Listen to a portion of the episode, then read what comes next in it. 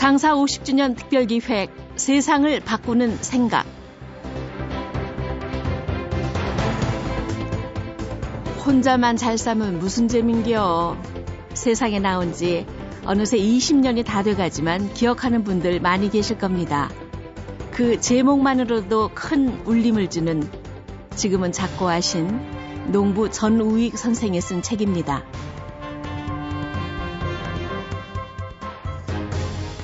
우리 사회가 지금처럼 가도 오래오래 지속될 수나 있을까? 이러다가 뭐잖아 큰 탈이 나는 것은 아닐까? 걱정하는 분들이 많습니다. 마치 혼자 살아가는 세상인 것처럼 많은 것을 독차지하려는 분위기가 심해지고 있기 때문이죠. 내가 더 잘 살기 위해서는 다른 이들도 함께 잘 살아야 되고, 그래야 훨씬 더 재미있는 세상이라는 것을 빨리 깨닫게 되는 것. 이것이 바로 더불어 살아가는 공동체를 회복하는 지름길이 아닐는지요.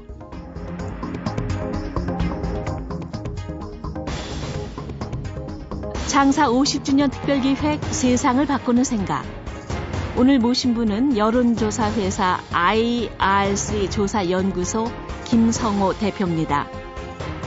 학창 시절부터 사회 변화를 위해서 노력하다가 협동조합 주의자가 된 분입니다. 성공회 대학교에서 5년 동안 협동조합 강의를 했었고요. 최근에는 몬드라곤의 기적이라는 책을 내기도 했습니다. 갈수록 심각해지고 있는 양극화의 해결책을 협동조합에서 찾을 수 있다고 강조하는 김성호 대표. 함께 들어보시죠.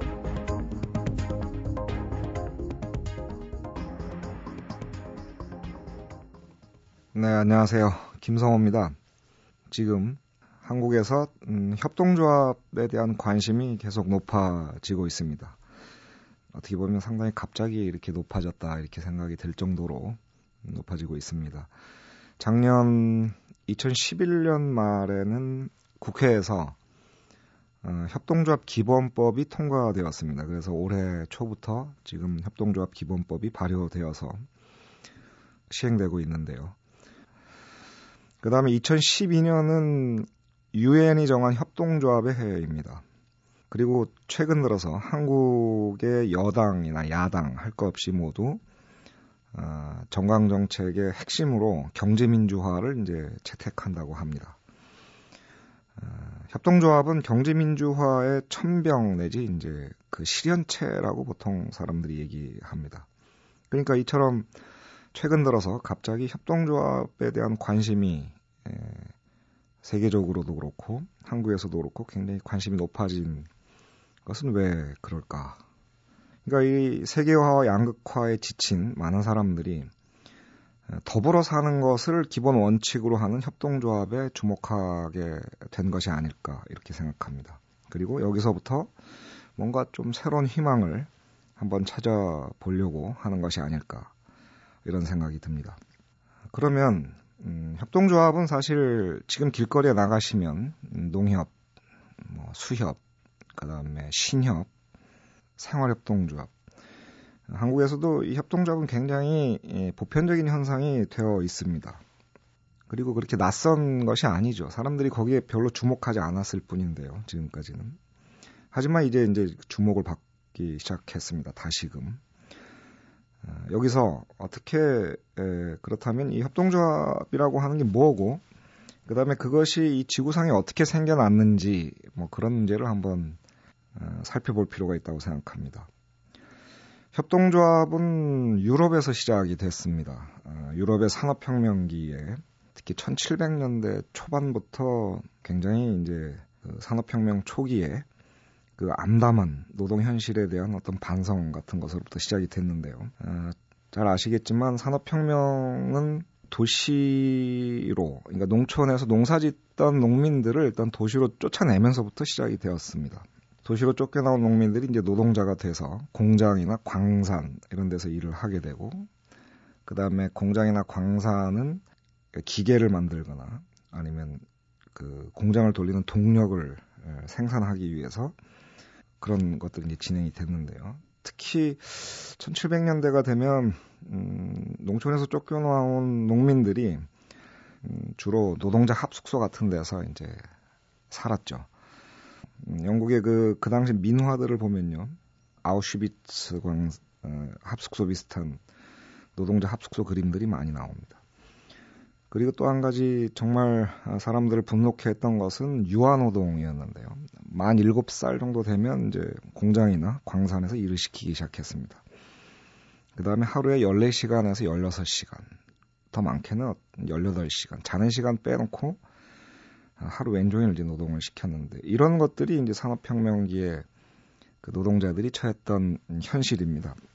어, 그러니까 어, 교과서에서는 이제 산업혁명이라고 하는 것이 역사의 진보였고 어, 그다음에 그것으로 인해서 현대 문명이 이제 발생되는데 굉장히 큰 역할을 했다 이렇게 보지만 어, 저 같은 협동조합주의자들은 이 산업혁명이라고 하는 것이 굉장히 암담한 것이었다.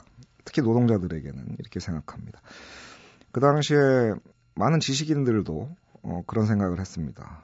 꼭 이렇게 살아야 되는 것인가? 꼭 이런 식으로 노동자들을 이렇게 음, 처참하게 대하는 방식으로 비즈니스를 해야 되는 것인가? 꼭 이렇게 해야만 가능한 것인가? 이런 데 대한 회의가 들었습니다. 그래서 그거를 이제 뭔가 좀 다른, 보다 인간적인 어떤 공장, 인간적인 그 노동, 이런 것이 불가능한 것일까? 이런 의문을 이제 제기했던 사람 중에 로버트 오웬이라는 분이 이제 계셨습니다.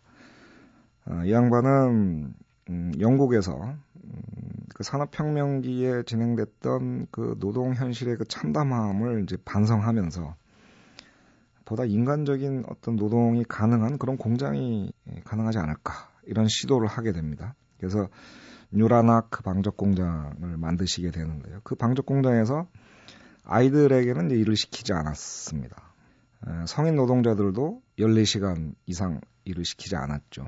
지금 기준으로 따지면 근로기준법 위반으로 이제 구속이 돼 마땅하지만 당시로서는 굉장히 파격적인 음, 실험이었습니다. 협동조합주의자들은 어, 로버트 오웬의 뉴란하크 방적 공장을 첫 번째 협동조합이라고 이제 생각을 하는데요. 어, 여기서부터 어, 1800년대 중후반이 되면 노동자 밀집 지역이 이제 생겨납니다. 영국에. 그래서 이쪽에서는 생필품을 어떻게 안정적으로 조달할 것인가 이런 문제를 가지고 로치데일 소비조합이 시작이 됩니다. 한 사람이 어떤 가게에 가서 물건을 사는 것보다 아, 여러 가구의 그 가장들이 모여서 협동조합을 구성하게 된 거죠. 그래서 돈을 내서 출자를 해서 어, 가게를 만들고 그 가게에서 가게하고 이제 공장하고 거래를 해서 물건을 이제 안정적으로 생필품을 조달을 했습니다. 그리고 조합원들에게만 이제 판매를 했습니다. 이게 로치델 소비조합입니다. 이것이 첫 번째 본격적인 협동조합이라고 어, 볼 수 있는데요. 1800년대 어, 후반에 시작이 돼서 한 30년 만에 이것이 유럽 전역에 수천 개가 만들어집니다. 그 다음에 독일 농촌에서는 라이파이젠이라는 분이 그 독일 농민들이 고리대금업에 시달리던 그 독일 농민들을 모아서 신용협동조합을 만듭니다. 그래서 가난한 사람을 일단 1순위로 돈을 빌려주게 되죠. 그 고리대금업자들이 받는 이자의 절반 정도를 이제 빌려주게 됩니다. 그래서 고리대금업자들한테 시달리던 농민들을 이제 해방하게 되는데요. 이렇게 소비조합, 그 다음에 신용협동조합, 그 다음에 또 농사를 지어서 수확물들을 중간업자들한테 싼 값에 팔기보다는 자기들이 농민들이 모여서 구판장을 만듭니다. 그것이 농협입니다. 그 다음에 배를 가진 선주들이 고기를 잡아와서 그것을 또 중간업자들한테 넘기는 것이 아니라 자기들이 구판장을 만들어서 판매를 합니다. 그것이 수산업 협동조합이고 이렇게 굉장히 다양한 종류의 협동조합들이 세상에 태어나게 됩니다. 이것이 1800년대 후반, 1900년대 초반에 이제 진행이 된 건데요. 이것은 이런 실험을 통해서 협동조합이 유럽 과 미국 그다음에 아시아까지 이제 전 세계를 이제 뒤덮게 되는데요.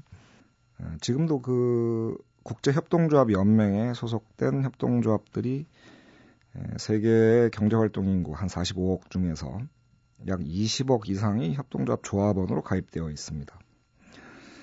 어, 협동조합은 어, 기본적으로 일반 사기업이나 주식회사 이런 것과 달리 음, 그 조합원들이 스스로 자본을 모으고 그다음에 노동을 모으고 그다음에 소비를 모아서 자신들의 어떤 경제적인 사회적인 그런 요구와 문제를 스스로 해결해 나가는 어떤 음, 기업입니다. 협동조합은 시장을 부정하지 않습니다. 다만 시장이 가지고 있는 어떤 야수성 이런 것들을 이제 부정하죠. 그 다음에 협동조합은 자본을 부정하지 않습니다. 다만 자본이 많은 사람들이 먹고 살기 위해서 필요한 어떤 도구로 쓰이는 쓰이도록 그러니까 자본 자체가 증식하거나 자본 자체의 자본 수익률을 위해서 존재하거나 하는 것을 부정할 뿐이지 그것이 어, 많은 사람들이 모여서 먹고 살고 노동하고 그다음에 거기서 대가를 가져가는 뭐 이런 수단으로 파악하고 인식합니다. 이것이 협동조합의 기본적인 어떤 가치와 원칙이죠. 최근 들어 가장 주목받고 있는 협동조합이 이제 몬드라곤, 스페인 몬드라곤 협동조합인데요. 이 몬드라곤 협동조합은 협동조합이 여러 가지 종류 중에서 노동자 협동조합입니다. 아, 정확하게는 노동자 생산 협동조합인데요. 아, 몬드라곤은 한마디로 말씀드리면 약 3만 5천 명 정도 되는 노동자들이 주인으로 있는 어떤 거대한 다국적 협동조합입니다. 3만 5천 명의 평범한 노동자들이 음, 자산이 한 50조 정도 되는 회사를 운영하고 있는 거고 1년 매출액은 음, 대략 한 30조 정도 됩니다. 아, 우리나라랑 비교하면 한국의 이제 현, 현대자동차 규모 정도 된다고 할까요? 그런데 3만 5천 명의 주인 노동자들이 약 5만여 명의 노동자들을 고용하고 있는 형태입니다. 어, 이 5만여 명의 노동자들도 이제 조합원으로 계속 전환시키고 있는 것이죠. 그래서 이 몬드라곤 협동조합이 1950년대부터 시작해서 최근까지 굉장히 고도의 성장을 해오면서 많은 협동조합 연구자들이나 그 다음에 많은 기업가들이 이제 주목하고 있습니다. 노동조합 운동에서도 이걸 주목하고 있는데요. 아, 몬드라하고는 노동자들이 평범한 노동자들이 이 정도 규모의 기업은 충분히 경영할 수 있다 이런 걸 이제 보여준 사례고 그 다음에 가장 중요한 것은 노동자들이 이 기업을 경영하면서 기업의 기본 목표를 아, 수익의 극대화가 아니라 고용의 확대 이렇게 이제 설정하고 50년 이상 유지했다는 것입니다. 따라서 같은 규모의 자산 규모나 매출 규모의 기업에 비하면 몬드라운 협동조합은 어, 그 1.5배 정도의 고용 유지율, 그다음에 고용 창출률을 이제 기록하고 있습니다. 어, 단적으로 말하면 현대자동차가 50조 정도의 자산에 한 35조 정도의 매출을 올리고 있는데 5만 명 조금 넘는 노동자들이 일하고 있습니다. 그런데 같은 규모의 몬드라곤 협동조합에는 8만 5천 명 정도의 노동자들이 일을 하고 있죠. 어, 이것은 의도적으로 계속 의식적으로 그 기업의 목표가 자본의 자본 수익의 극대화가 아니라 고용의 확대다 이렇게 기업의 목표를 이제 설정하고 계속 지속적으로 노력해온 덕분입니다. 이것 때문에 몬드라곤이 이제 주목을 받고 있습니다. 뭐 이런 과정을 통해서 몬드라곤은 사실 자본이 가지고 있는 어떤 도구적 성격, 종속적인 성격, 음, 자본이라고 하는 것은 먹고 살기 위해서 많은 사람들이 먹고 살기 위해서 필요한 것이지 그것 자체가 주체가 된다거나 그 자체가 운동하는 어떤 것으로 인정할 수 없다라고 하는 아주 극단적이고 그다음에 아주 첨예한 사례를 이제 보여주고 있는 것입니다.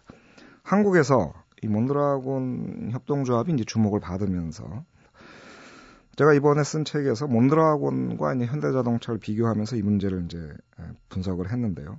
제가 판단에는 현대자동차 노동자들이 기업 경영에 참여하거나 기업 경영, 기업의 목표를 정하는 데 참여하면 어, 1.5배 이상 고용이 확대될 거라고 생각하고 현재 에, 그들이 가지고 있는 비정규직 고용을 정규직 고용으로 바꿀 거라고 생각하고 있습니다. 또 우리 사회에서 굉장히 핵심적으로 최근에 이슈가 됐던 한진중공업의 유일한 해법은 그 노동자들에게 한진중공업을 한번 경영하도록 그 경영에 참여하도록 맡겨보는 것이 가장 유일한 해결이라고 생각, 해결법이라고 생각합니다.